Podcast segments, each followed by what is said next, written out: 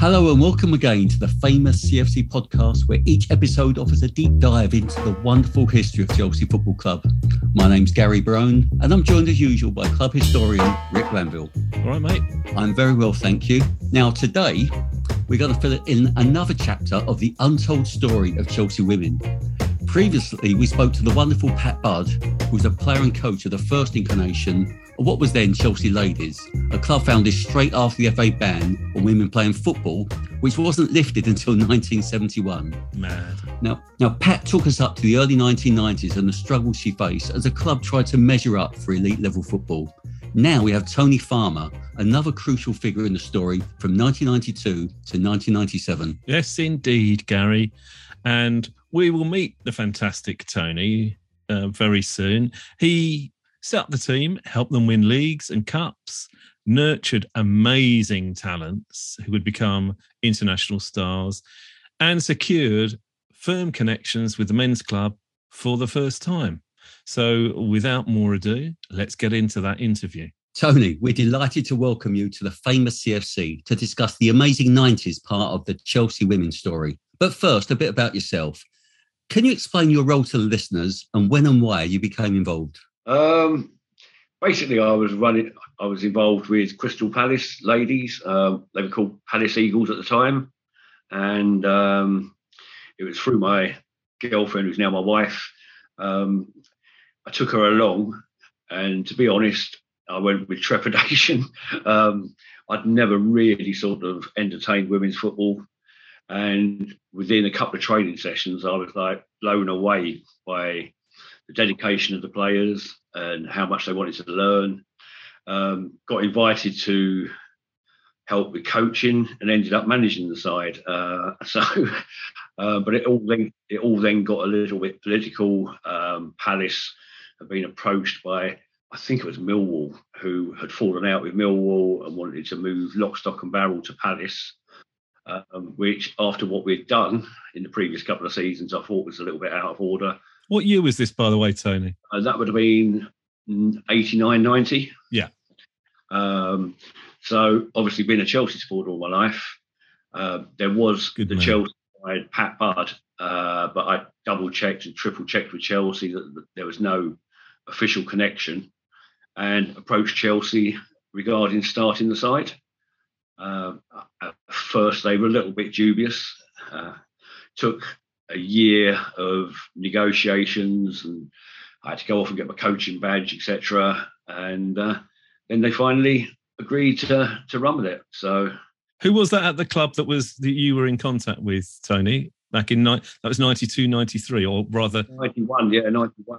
Um, originally, it was Keith Lacey, who was Oh, yeah. safety, safety officer Yeah. at the time. And um, then obviously it went on with Colin Hutchinson. We had a couple of meetings or introductions with Ken Bates, but the bulk of it was Keith and Colin. So um, Keith was well up for it, and uh, Colin seemed quite happy to listen to what we had to say. So uh, yeah, it all took off from there. I mean, it was. I mean, Chelsea was obviously a very different club then. So having been a supporter for as long as I have, um, I mean, obviously at that time you still had the save the bridge pins and yeah, all sorts of going on at Chelsea. So I knew going and approaching Chelsea and saying I want some money to be able to start running the women's team was never ever going to happen. So I said to them, "We'll fund it. The help we want is publicity, um, maybe some help with some kit, and uh, that was it." So uh, I think that finally convinced them that it wasn't going to be me sort of knocking on their door going, "I need money for this. I need money for that." So. Uh, so yeah, it, it, it took off from there. so you basically, uh, as soon as they heard that it was going to be not cost them anything, they, they were interested. I, well, I think I, I- I think it was important at that stage because Yeah.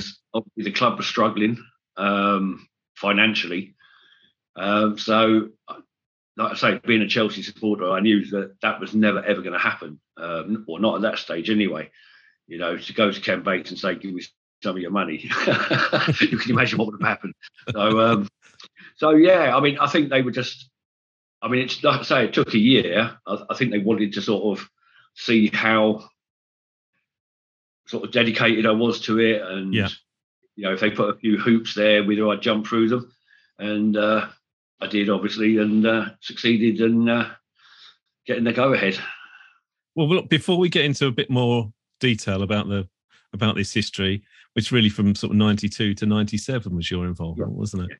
Um, let's not forget that some important figures in the women's game used the Chelsea Women platform that you set up in the 1990s, the likes of Casey Stoney, Fara Williams, Claire Wheatley, who are fully England internationals, of course, Julie Newell, uh, Siobhan Chamberlain, Bertha Pound, Permi Jhooti, Emily Stranghorn. I mean, there's some good names in there. Was what was your strategy for recruiting and nurturing such ability? How did you go about it? basically what happened was when I left Palace, so the year that um, I was having negotiations with Chelsea, I was coaching a team called Bedfont United, Hmm. and uh, they were just basically um, a team set up by a bunch of girls and women. They had no backing, they had no sort of real official connection to Bedfont or anything like that. It was just a name. So they had some good players there, and obviously to go to Chelsea, I couldn't just go to Chelsea and say, I'm applying to go into the league. We haven't got a team, we haven't got players. So I spoke with them. I was quite clear with them all the way through that my intention was to start the Chelsea women's team. And we had discussions, and a lot of them said, Yeah, we're, we're, we're up for it. So, um, I mean, Julie Newell, for instance, um, I think she was 13 at the time.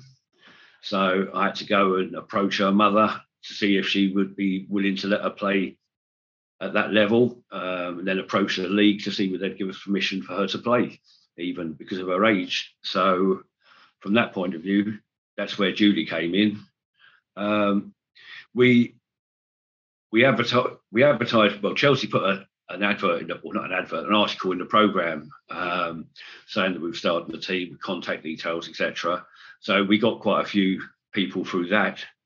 Um, Casey joined a couple of seasons later. A, a friend of mine where I worked um, basically came into work one day and said I was walking the dog and there's a little league playing um, and there's a girl you want to go and see. So I went over there and she stood out straight away. So again, I mean, I think she was 13. So again, I had to approach her mum, um, go through the league thing again, and that's where Casey came on board. So uh, Fara, Fara came in where we started the juniors. She came from, um, I think she was playing for, I can't remember it Wimbledon or Fulham, um, but she was another year or so younger. So I didn't have that much involvement with Fara because we had we started the under 14s by then, so she was with the under 14s. When did you start the under 14s? Can you can you remember what year that was? That would have been our second season. Oh, okay, 93, 94. Yeah. We we started the first season with basically just a first team. Um, then we put a reserve team in the following season and an under 14s, and it, it went from there. That's amazing. That, the progress, rapid progress that you made. it it was it took me by surprise because when we did our first training sessions um, obviously with the adverts going in the program we had a lot of people turn up and i think some of them turned up thinking oh we're going to get free tickets to chelsea we're going to go to chelsea matches and all the rest of it. So you had to slowly whittle them down. We didn't have great training facilities because we didn't have any any money. Um, we were basically paying for it all out of our own pockets and from player subscriptions. So, I mean, our first training sessions were at Cranford, which were on a, the old Redgra pitch, which is hardly ideal. but um, yeah, so we whittled it down. We had a squad of about 25, um, but it was growing. Uh, we started to get more players coming along who understood it was going to be a football team, not a social thing, and and not a freebie to go to Chelsea. So obviously we launched a reserve team as well. So it was it was great. I mean, we could have got promoted. We should have got promoted our first season. Um, we missed out by I think it was goal difference in the end or one point, and that was down to lack of experience. Really, Yeah. um, a lot of young players playing senior football who had never played senior football before. So obviously the second season it gelled. We went unbeaten in the league, and uh, it all took off from there. Really. Amazing. Fantastic. Absolutely marvellous, Tony. I actually remember an article with a men's match day programme in the 92 93 season that went, At last, the official Chelsea women's football team. We will show that women can play football just as well as the men. Well, that was Ian Porterfield's side. So that wasn't probably the greatest compliment that anyone's ever paid. no, no. I, I mean, it was. It, I obviously I, uh, I met with Neil Barnett, and Neil was great. He used to promote the women's team at every opportunity. But um, yeah, I was. I think I was misquoted on a couple of things when when I came out and said uh, the women could play as well as the men. Um, you know, that wasn't that wasn't trying to go look at the women's team. They're fantastic because obviously we weren't at that at that mm-hmm. stage. But um, but yeah, I mean, I mean, the day I opened a program, I was sitting sitting in the West Stand and opened a program. There's my face staring back at me. I think it was something like "We're on the march for Tony's army." I like it.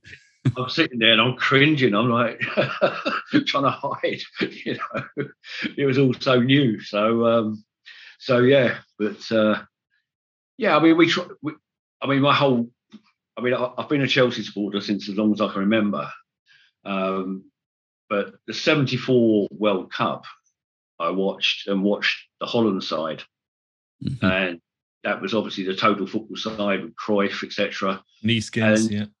Yeah, I literally sat there and I'm like, what is this? This is a different style of football completely.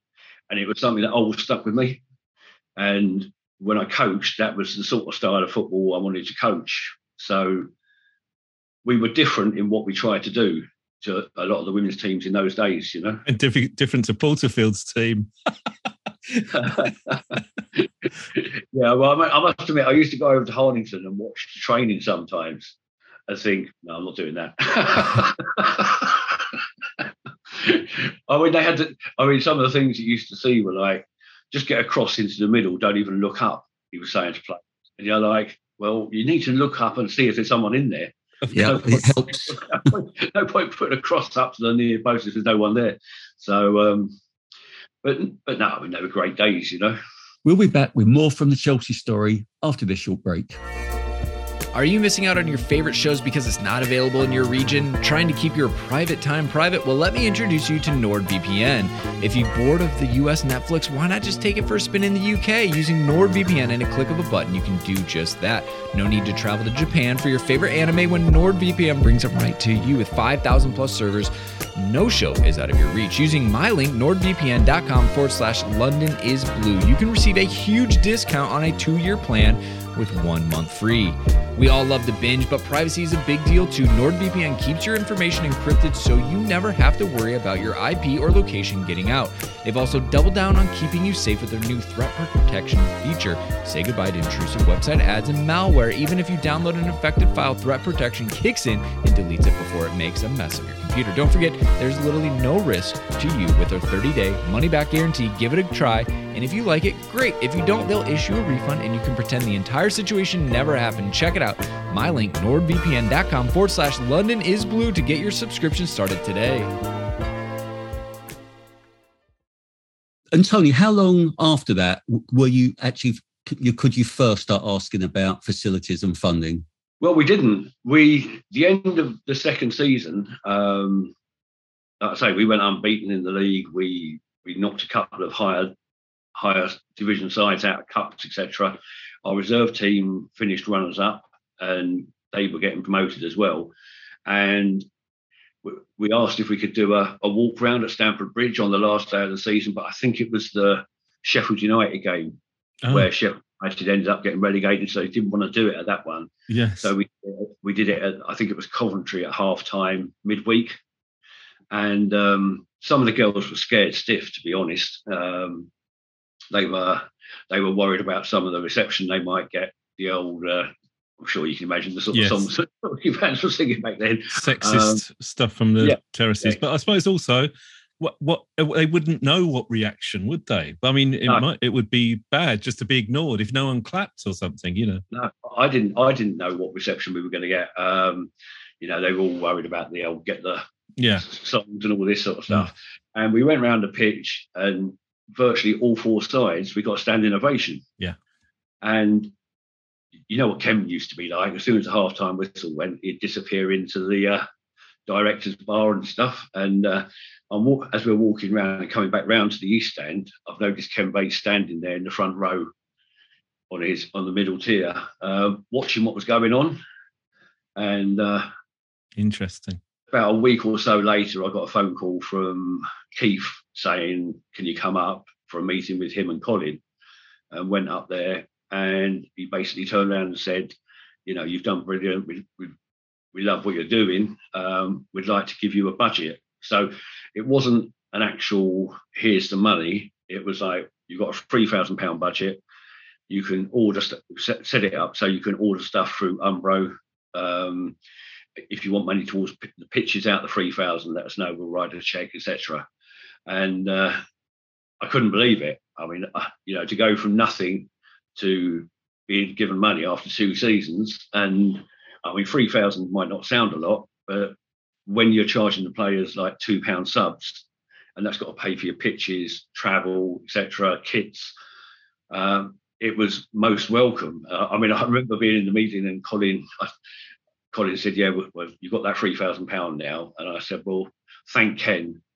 And he went, "Ken doesn't know." and I went, "I went, does that mean it's not happening?" He went, "No, Ken doesn't know yet." He said, "I'll tell him."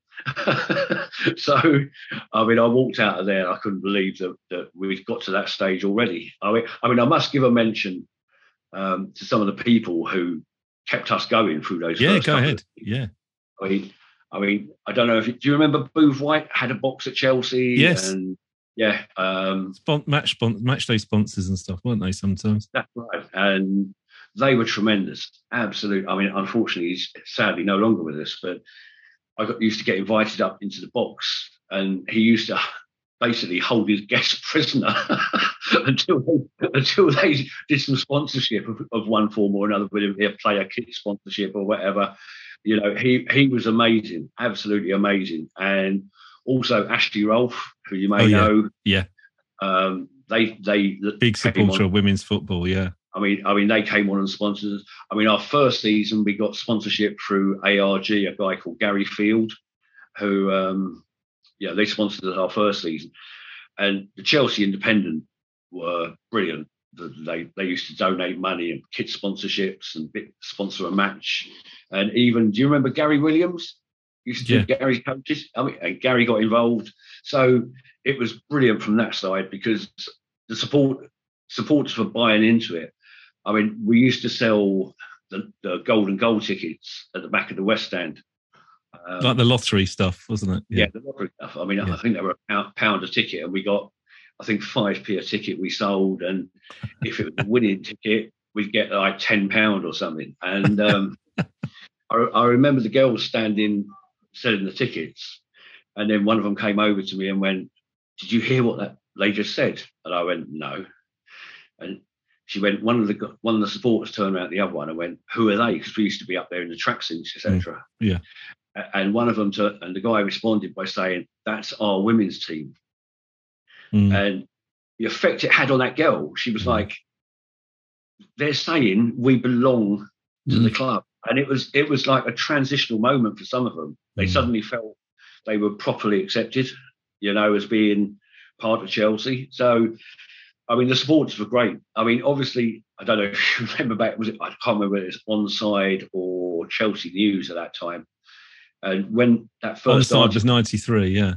Yeah, so when that first article came out um, in the program about the women's team, there were letters in there saying it's a disgrace. You know, you shouldn't have a women's team. It will never amount to anything. It'll be an embarrassment to the club.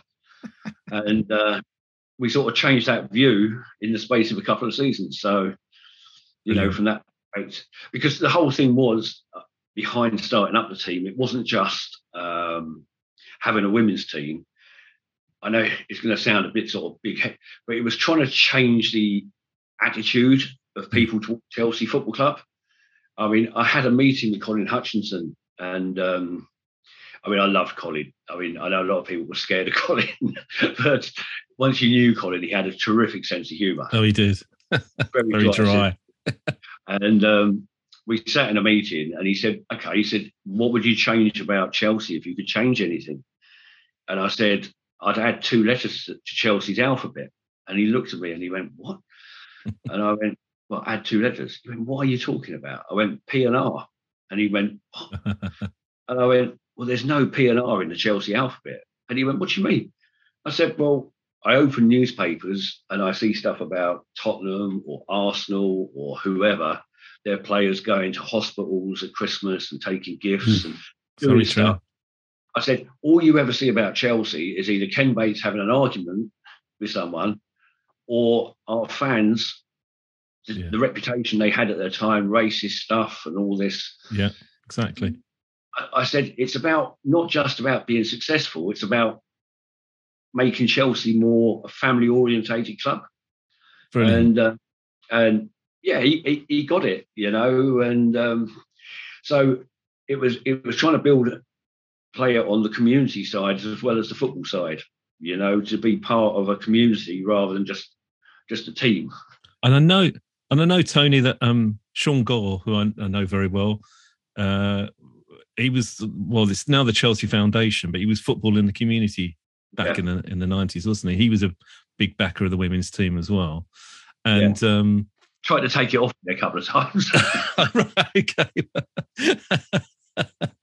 well, we won't go to that. I know. You, I think he wanted a team of Chelsea supporters rather than a sort of oh competitive. no, that was that was Ken. oh, Ken was it? Right. Sorry. Sorry, Sean. Yeah, that, yeah, that was that was Ken, and um, he basically, you know, when I had the meeting with him just before it all got the go ahead, and he was like, "Well, you know, we want a Chelsea supporters team," and I went, "Well, why would you want a Chelsea supporters team?" Because I said, when you sign players, they're not Chelsea supporters. You you sign the best players, and you bring through the best players you can. Yeah. And I basically turned around and said, if you want to support a team, then I'm not the person to do it because I don't want a social team. I want a team that can promote the club but also be successful.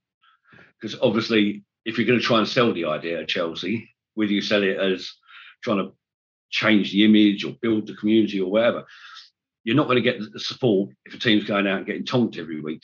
No, You know, exactly. in in the Chelsea name, you have to be competitive. So. Yeah, he, he sort of got that, and Colin agreed.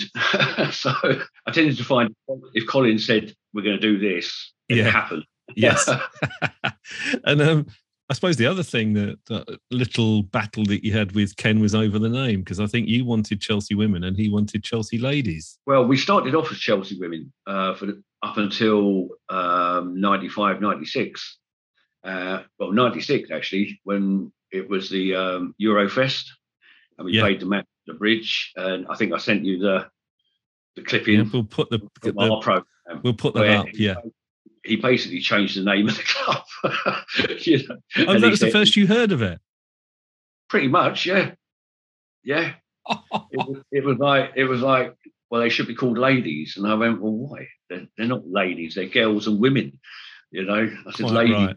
Well said. said, ladies is quite sort of you know lady this and lady that I said, Demure "They're and not- fragrance. Yeah. Yeah, you know I said they're girls and women but um you know we weren't in a position where i could turn around again and go no so it sort of transpired you know so so yeah i mean i mean often i used to stick up to ken but i thought that's not really a battle worth having to be quite honest Yeah. you know I mean, at the end of the day, it, it, we were never called Chelsea ladies as such. It was Chelsea LFC or Chelsea WFC. So it didn't make that much difference. And I didn't get any objection, real objections off the players. So it went with it, you know. There was one question that I did, I was intrigued to ask you. The current women's club are pioneers in adapting the game to women's health.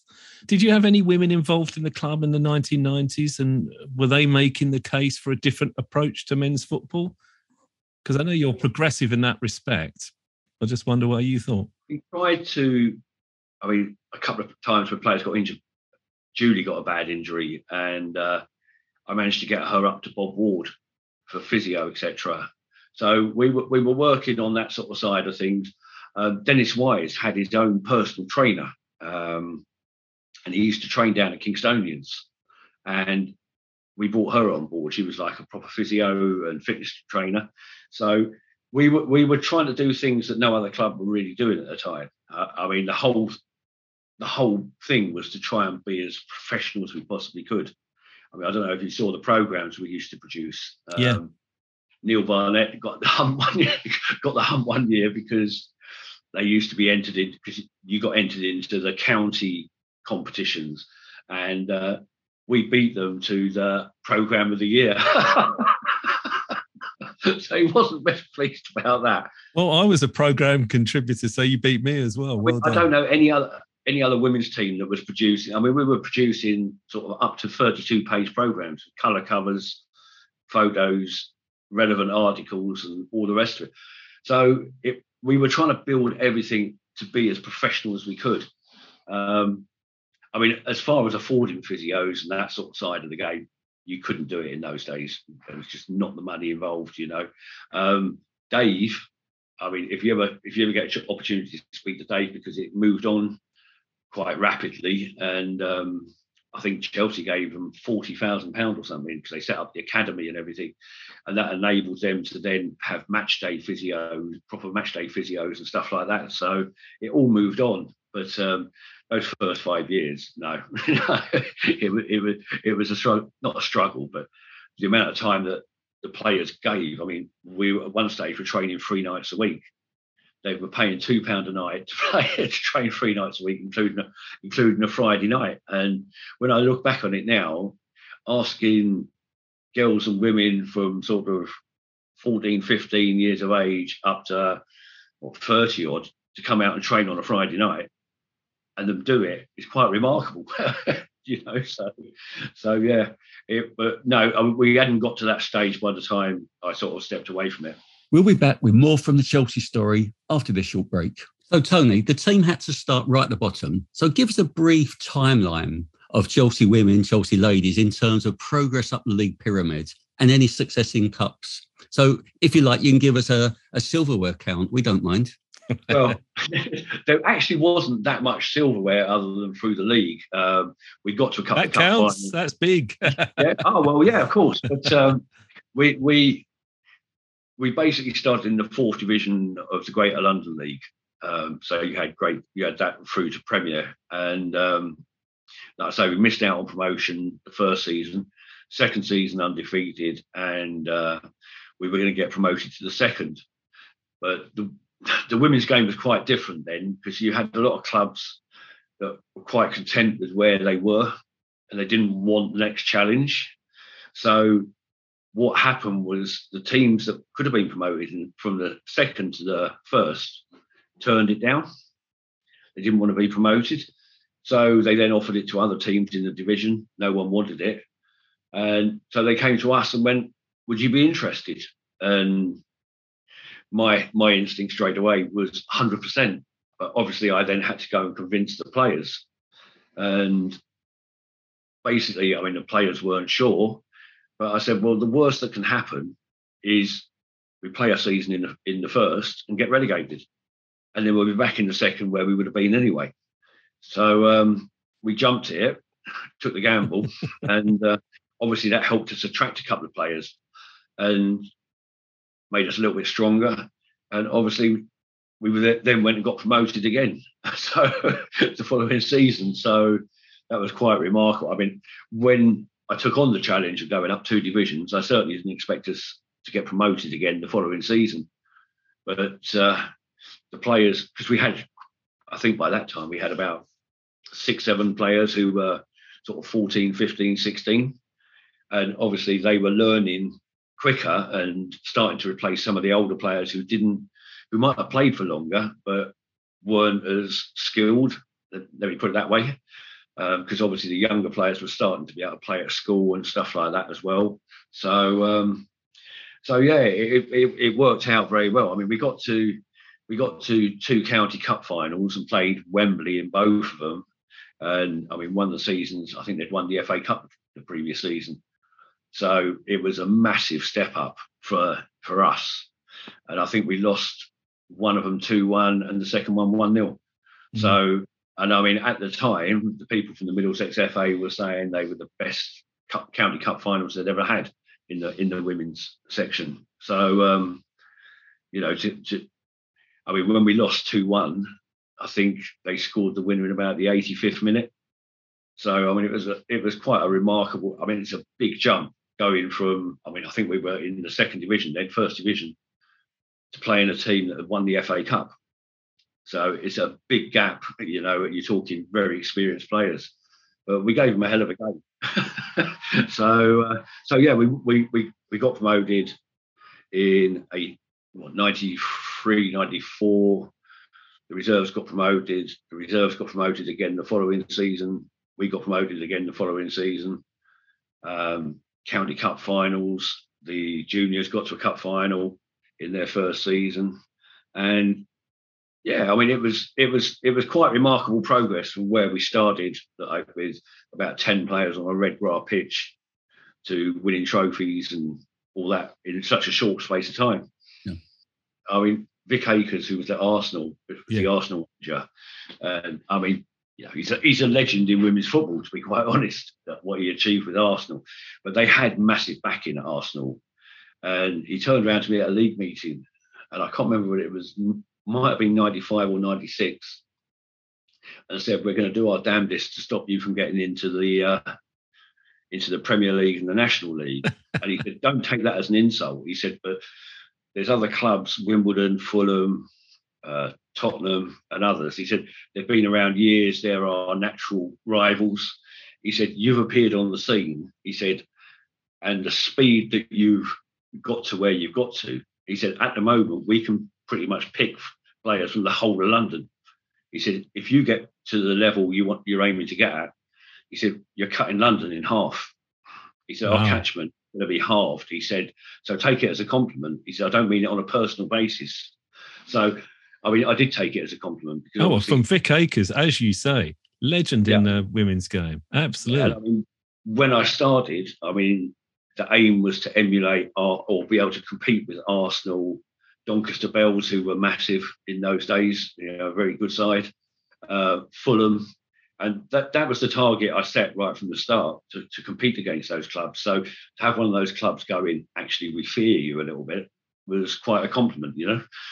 So you'd had all this progress through the league, and you're, you know, you're developing the whole club culture, and you're nurturing this talent, and great success on the uh, uh, in competitive environment. But I suppose in some ways, the culmination of all your work, uh, the whole thing, of you know, representing Chelsea Football Club, might be when you the the women's team played Middlesbrough women on the FA Cup 1997 FA Cup final day. that was that, that was mad. I mean, I mean, going back a couple of years, I mean, when I knew we'd really become part of Chelsea is when they basically turned around and said, You've got the keys to Stamford Bridge for the day to play a match." And I was like, "Wow!" And myself and Dave Impett, who I think I mentioned to you earlier, the club secretary, Dave Imbert, yeah. I mean, it started off we were going to play a match, and then we went, well, let's have a reserve match as well. And then we thought, well, let's have some supporter involvement. So we, we arranged a supporters five aside. We had the little league that Casey had come from because, again, we're looking at input into a junior side. So we had them up there playing. So we turned it into a whole day. But Dave and I were at Stamford Bridge at eight o'clock in the morning playing free and in in front of what's now the Hard, Matthew Harding stand. And you're like, wow, this is insane. You know, after two or three seasons, they've trusted us with the keys. and we did a big charity day that day for the Royal Marsden Children's Unit. And then obviously the following season, Eurofest, we got invited to play at that.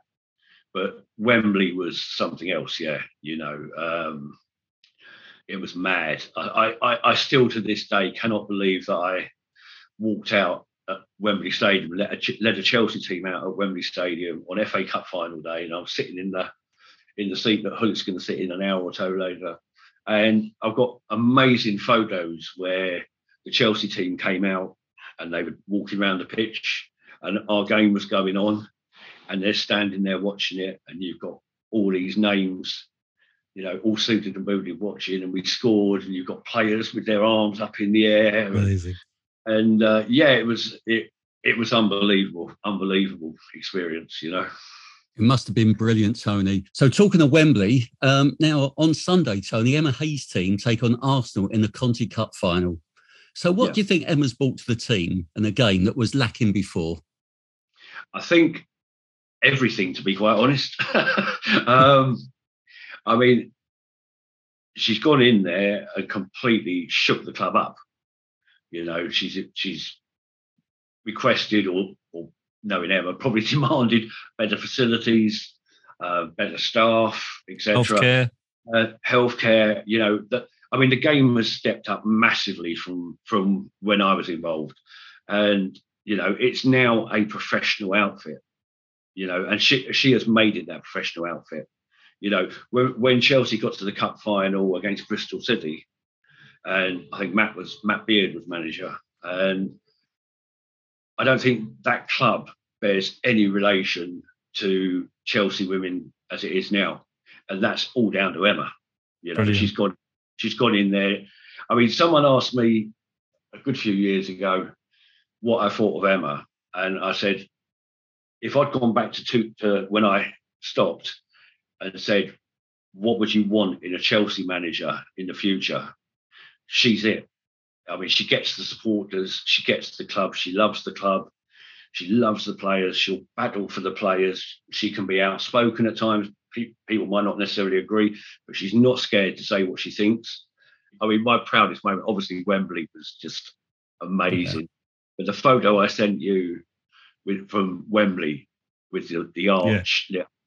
I mean, I mean, basically, I went to the cup final. Um, I, it was a it was a little while before I had a double hip replacement, so I was on crutches and everything, and I managed to get car parking under the walkway at Wembley, and you're looking up, and it's got Chelsea women or Chelsea ladies FA Cup winners, and it was. I must admit, I sat in the car and I shed a tear because, like, Oh, fair enough. to me, it was like that was the moment where what we set out to do was achieved. You know, we'd won the FA Cup. The club had won the FA Cup. Obviously, they went on a bit later in the season to win the league as well. So you had the league and cup double, and that meant we were the best club in the country, which is what we set out to do all those years earlier. And it was quite ironic. The day they won the league um, was the actual, I think it was the 25th anniversary of our first ever league game on that particular day. I mean, you couldn't write it really. And I understand that Emma actually um, spoke about that before they went out and played that day. So it was great, you know. But uh, yeah, very special to see Wembley Stadium lit up in Chelsea women. You know, you couldn't have dreamt all those years before. So yeah, that was very, very special. All right then, Tony. I think we can let you go now, and you can go and watch the football if you want. Uh, But you've Yeah. been a brilliant guest, and we really appreciate you you sharing all of this stuff. you know, and I, I love all the stuff, the, the history that you do and Oh, everything. thank so it's been a real honour, you know. Oh no, the honour's ours, Thank mate. you for me on. Okay. All right. All right. Thanks very much, best, mate. Tony. All right, take care. Well, Rick, I thought that was terrific. Um, I really loved hearing from Tony. He must be so proud of everything he achieved. He spoke with such passion and he was so sincere about everything he was talking about. And he must just look back now at what this Chelsea women's side has done and think that he was truly part of that and helped, was part of the building blocks to make them achieve what they've achieved today. You know what impresses me is how thorough and uh, authoritative he was about what he wanted to do and the way to do it, and he did it all properly.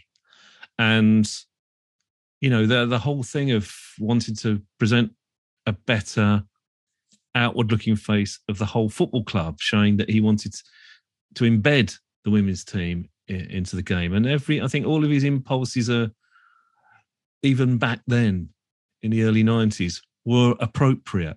And you have to say that uh, you know that without Tony and the others uh, that he that he mentioned in the 1990s, we might not be watching this brilliant, all-conquering Chelsea women's side thrash Arsenal on Sunday in the Conti Cup final. Absolutely. Looking forward to that. You've been listening to the famous CFC podcast with me, Gary Barone, and him, Rick Glanvill, with very special thanks to our excellent guest, Tony Farmer. Now, if you like this show, please subscribe and spread the word. We'll be back next week. And in the meantime, come on, you Blues.